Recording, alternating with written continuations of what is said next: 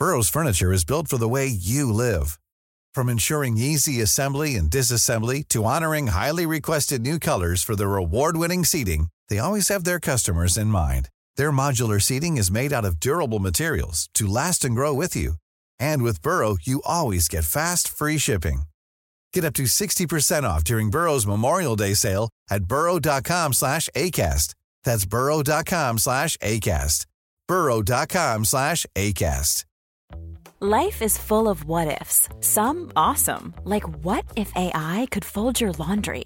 And some, well, less awesome, like what if you have unexpected medical costs? United Healthcare can help get you covered with Health Protector Guard fixed indemnity insurance plans. They supplement your primary plan to help you manage out of pocket costs. No deductibles, no enrollment periods, and especially no more what ifs. Visit uh1.com to find the Health Protector Guard plan for you. The New Statesman.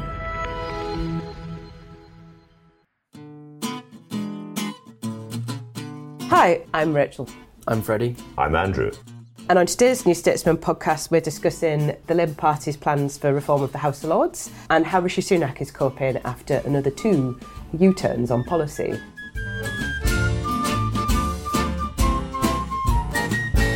Just want to mention at the, the start of the podcast, um, we're recording at Smith Square and there's a little bit of construction work going on in the background. But Andrew assures me nothing's going to fall down just yet. Nothing's going to fall down just yet. We should say that we're right beside the Houses of Parliament. This whole area is on a great big soggy bog, so buildings could fall down. This building that they're doing now is a vast Edward. There's lots of big Edwardian buildings around Westminster. This is one, and they've taken everything behind the facade out and they're going to take the facade away as well, then build a new building, and then put the facade back on again, so you won't be able to tell. It'll take three years, and it's going to be extremely noisy.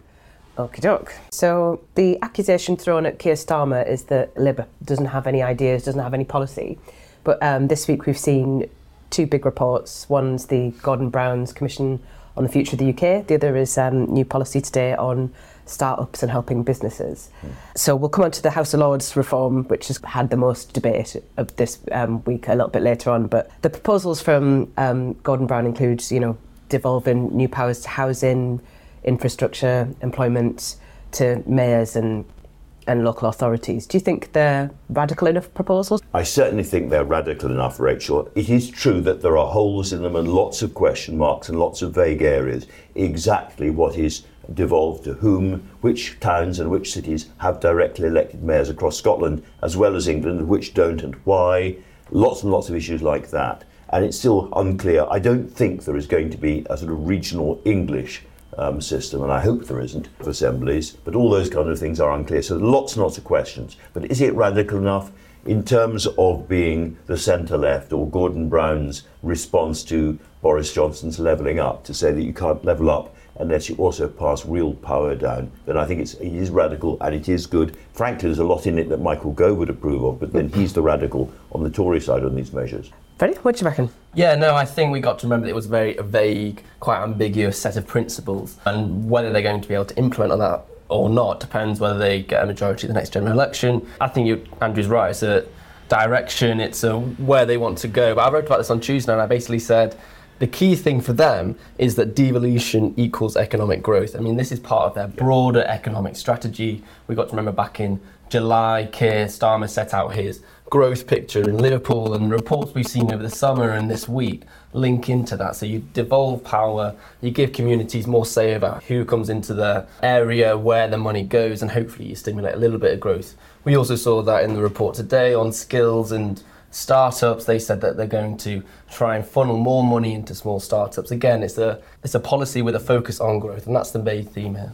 I agree. In many ways, they're completely boxed in by the wider picture there is not going to be any scope for very large extra public spending if Labour win the next election, and Keir Starmer, by ruling out any involvement in the single market uh, or free movement, means there's not going to be a trading growth area there as well. So, growth through trade is limited, growth through public investment is limited. So, what's left? And what's left is devolution and the smaller scale ideas. I mean, there is no doubt that there is a massive, massive growth problem. Liz Truss was right about that.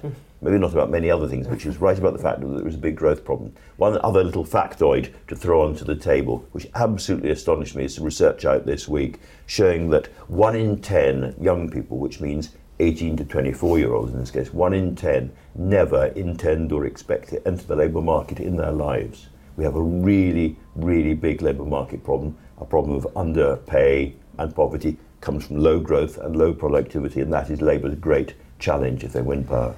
Yeah, I suppose the sort of flip side to that is that you could end up with a bit of a postcode lottery kind of system if you have different bodies dealing with their own infrastructure, dealing with their own uh, Yeah. employment, what have you. So that's this kind of flip side to it. If we forget about America and look at continental Europe, there's no really successful European country that doesn't have very strong city and regional layers of government. The Germans do, the French do, the effective bits of the Italian state do as well. And so I think there are lessons there for us to learn. Do you think Gordon Brown is sort of the right voice for reform?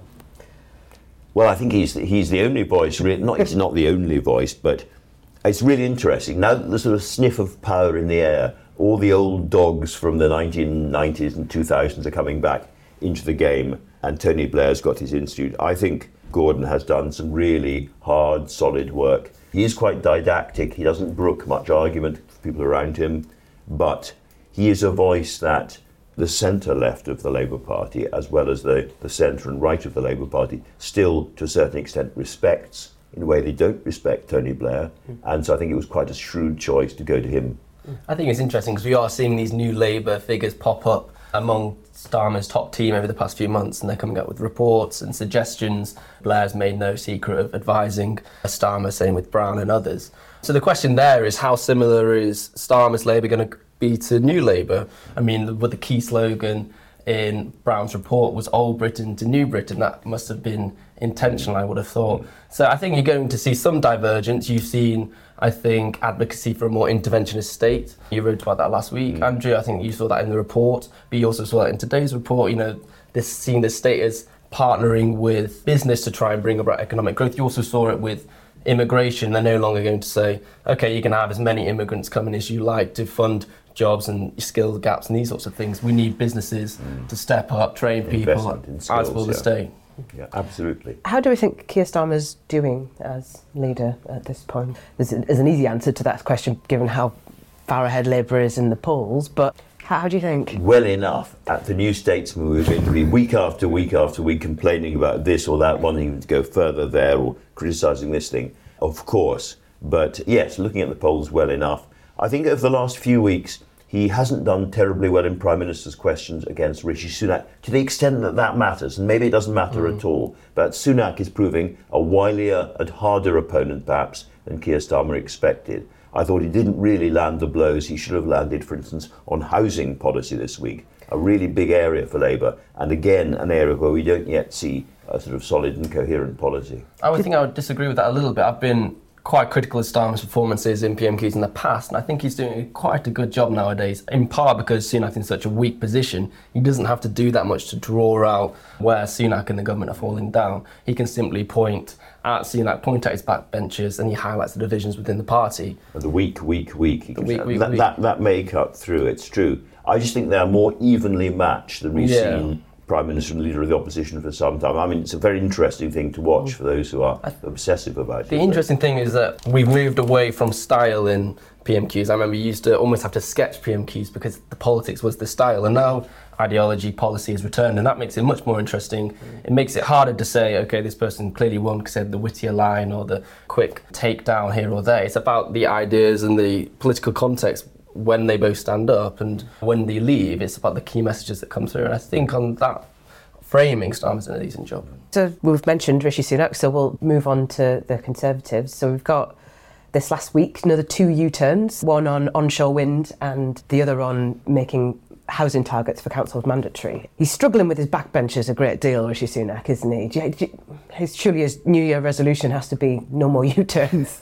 No more U-turns, but it's very, very hard for him because it's not just one group of backbenchers he's struggling with. There are lots of sort of competing factions on the mm. Tory backbenches, and as more and more of them think, "Do you know what, I'm not going to win my seat at the next election, or if I do, I've got a miserable five years or more as an opposition backbencher. and therefore I'm getting out. Authority starts to crumble. You know, it's beginning to crumble and splinter all over the place, and that's his biggest problem. I think, by the way, the U-turn over housing is an immense story hmm. and a really, really bad one for the Conservatives. 300,000 houses every year we were promised in the 2019 manifesto. This U turn, this lack of central control, means there is absolutely no chance of that happening. Hmm. And Tory NIMBYism has trumped any sort of bigger ambitions for the country. I think it's incredibly bad news for younger voters. The Tories are already losing lots of younger voters. And I think, it, I mean, it's almost an election losing U turn, in my view. Pushing up house prices and keeping people Absolutely.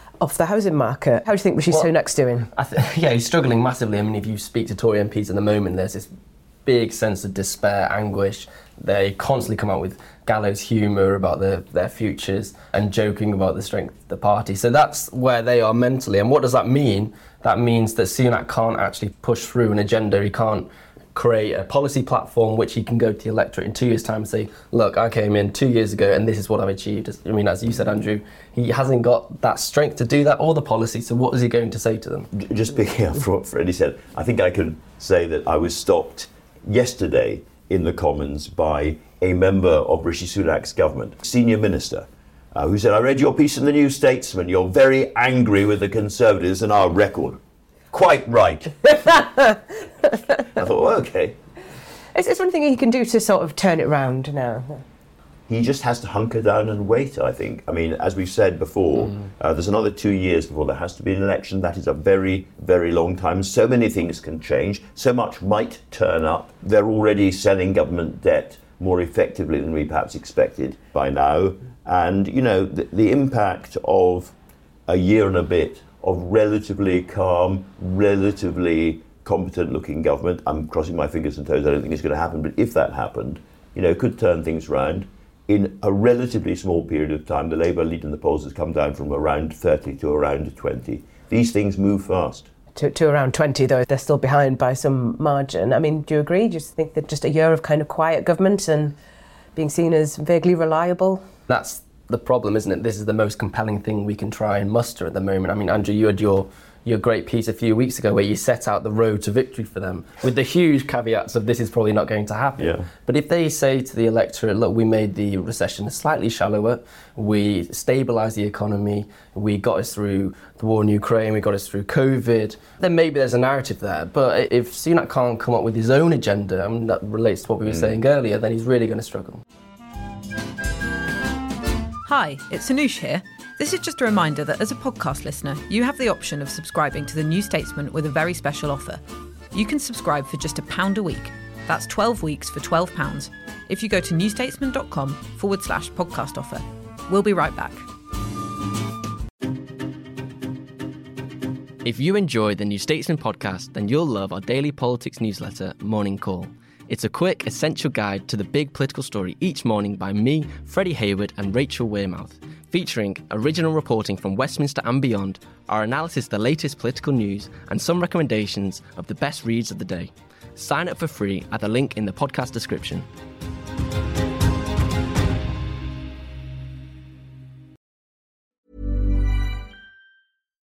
One size fits all seemed like a good idea for clothes Nice dress. Uh, it's a it's a t-shirt.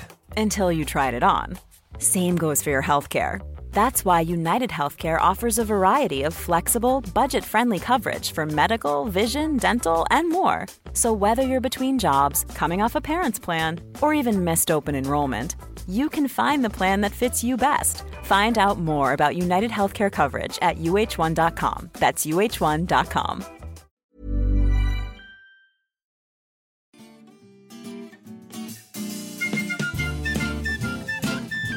Now it's time for a section we like to call. You ask us. We've got a great question this week, which comes from one of our listeners. who Unfortunately, didn't leave their name, and it's pretty straightforward. Should the House of Lords be abolished? And I know both of you have very strong opinions on this. So, And not the same opinion. so, so who would like to have the opening salvo? I am thoroughly in favour of abolishing the House of Lords. I would like to see it replaced with a second chamber. I think a unicameral legislature is not an ideal thing, so I would like a second chamber. to do more than a bit of revision of legislation, important though that is, but also to establish stronger links with the country outside London. And I think this new body, whether we call it a Senate or a, a, an Assembly of the Regions and Nations, whatever name it has, I think could very well be outside London, and that would be very important. I like the fact that in these proposals we're going from 850 peers to around 200 new members. There is, of course, always a danger of one elected or selected chamber competing with another one, and therefore, from my own point of view, I'd very much like to see this done on the basis of a list system, giving the party machines the ability to select who goes in there. And I'd also like there to be um, a good percentage, perhaps 10 or 15% of cross party or non party, and some commission to appoint them. Mm-hmm. I think it's very interesting when you talk about the House of Lords. You've got to remember that we're talking about the system itself. People often focus completely on whether the House of Lords is democratic or not. But what the question is, is the system democratic? And key to that, and key to ensuring that democracy prevails within our system, is the supremacy of the House of Commons. They're the ones who are elected, they're the ones who have manifestos, and they need to get it through Parliament. That's why you'd always get the Lords backing down, on, particularly on issues that have been in the government's manifesto. So that's that's just something to remember. On the proposals themselves in the Gordon Brown report, they're very interesting. And given what we, we just said about remembering how the system works as a whole, clear that they're trying to ensure the second chamber does more functions than purely increase the democracy within the system. Brown talks about introducing social rights, economic rights, and environmental rights. And he sees the second chamber as the conduit for protecting those rights and ensuring mm. that the House of Commons can't impinge on them. That's interesting because in most of the report they speak about maintaining the supremacy of the House of Commons, but as soon as you get into these positive rights, you might call them these rights that give you know right to healthcare, rights to economic equality around the country, you start getting into the bread and butter of politics and day to day policy. Uh, and when that happens, I would worry that you may risk the supremacy of the House of Commons, which brings our system into a little bit more question. Freddie's got a really good point there, hasn't he? I mean, if, if both chambers are elected, they're in competition in a way. Which is why I would like to see one done on the list system. Mm. Now, you might say, well, of course, that's more proportional, so it's more legitimate. Underlying all of this, Brown suggests some kind of basic constitutional law which limits in law mm. what the second chamber can do, and I would approve of that. That does take us down the road towards a written constitution, a different way of doing things. I guess my fundamental position is that virtually all my lifetime and beyond, we've had a system which has a winner takes all electoral system, a sort of parliamentary supremacy or a single chamber supremacy, and atop of that, an extraordinary system of very, very concentrated, centralized number 10 power. So a centralized system on top of a winner takes all centralized system. And my basic contention is if you look at our performance as a country since the Second World War, that hasn't served us very well. And therefore, I guess I think, having, you know, ambled around this area for a long time, we're in SW1 now, I think the system needs a massive kick up the backside, and this could be it. I think the kind of point that I think's worth making at this at this stage is what if nobody really engages with electing a second chamber? You know, I know they've said they'll put the elections on a, a sort of different cycle, but still, I mean, are people really going to get out and vote for them? And does that is might that be a problem? I think they will. You naturally get a lower turnout than you would for the House of Commons, as you said, particularly if it's on a, a different cycle. But, I mean, it takes a, quite a while for these things to enter the public consciousness, but it would have much debate in the lead up to it, which would obviously engage people. But I think you've got onto a, an interesting question there is at the moment the Labour won't have cross-party support for these reforms and therefore it's very unlikely they're actually going to come about unless they get a 100 seat majority let's say the le- next election given the 2019 result that is a, a very tricky prospect. I mean, you've got to remember during the noughties, we had so much debate about House of Lords reform, indicative votes, about whether it should be partially elected, you know, fully elected, appointed, etc., etc. There's lots of debates to be had, and I think actually implementing these reforms would be very tricky. And whether Labour wants to occupy their whole first term with constitutional debate is another question. Indeed. So, picking up on the, the implementation question, which is a really important one, a couple of things. If you, I think the last time that these indicative votes was around 2013. Yeah, and there was some earlier yeah. as well. Yeah. And then the proposal, I think, for sort of 80% elected, 20% appointed, came quite close to winning in the Commons. The votes in the Commons weren't that hostile. So I think the idea that this could not be voted through in the next Parliament is not right. I think the mood of the country has changed. I think the series of scandals and the kind of people, Michelle Mone, Lord Lebedev, appointed to the second chamber, has changed the public mood, and therefore the atmosphere, even in the Commons, about this is a bit different than it was. Mm. But of course, if it became the kind of thing that totally bogged down a future Labour government and allowed it not to do much elsewhere, that would be very, very unfortunate. I think with a decent majority, an effective reforming government has to be able to do more than one thing at a time. And I think Gordon Brown's basic point, which is that this is how you achieve economic reform. Mm-hmm. Economic reform, and we should stop calling it constitutional reform because that's a very boring word. It's terrible. And, and, political reform can and should go together. And in that case, this could be quite central to the programme. That, that question, where's Keir Starmer's big idea? This could yet be it. In the report, the House of Lords is described as indefensible. Mm. Do you think there's a could you defend it, the House of Lords as it stands? I think you could if you reform it. You know, we've seen so many scandals over the past decade, so much controversy about the appointments process, and I agree. You know, lots of people do see it as the retirement home for the British establishment. So yeah, in that in its current form, I'm not sure it is defensible. But whether you jump from where we are today to a completely elected second chamber is a completely different debate if there was a defence for it, it's that often the people who are appointed to go in there will have very, very particular skills and, and will have had a, a career doing something in a particular profession that might be mm-hmm. useful in a revising chamber. And often they don't.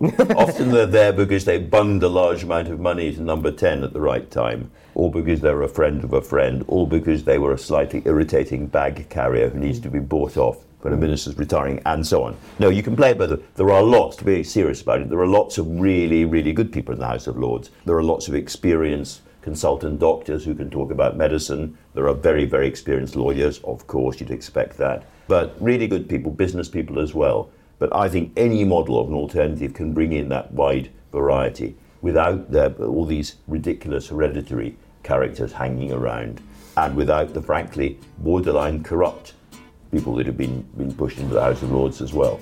Um, okay, thank you both. Thank you, Rachel. Thank you. You've been listening to the New Statesman podcast with me, Rachel Wearmouth, as my colleagues Freddie Hayward and Andrew Marr. We're produced by Mayor Robson. Our music is Devil with the Devil, licensed under Creative Commons. Thanks so much for listening, and don't forget to leave us a nice review and to subscribe.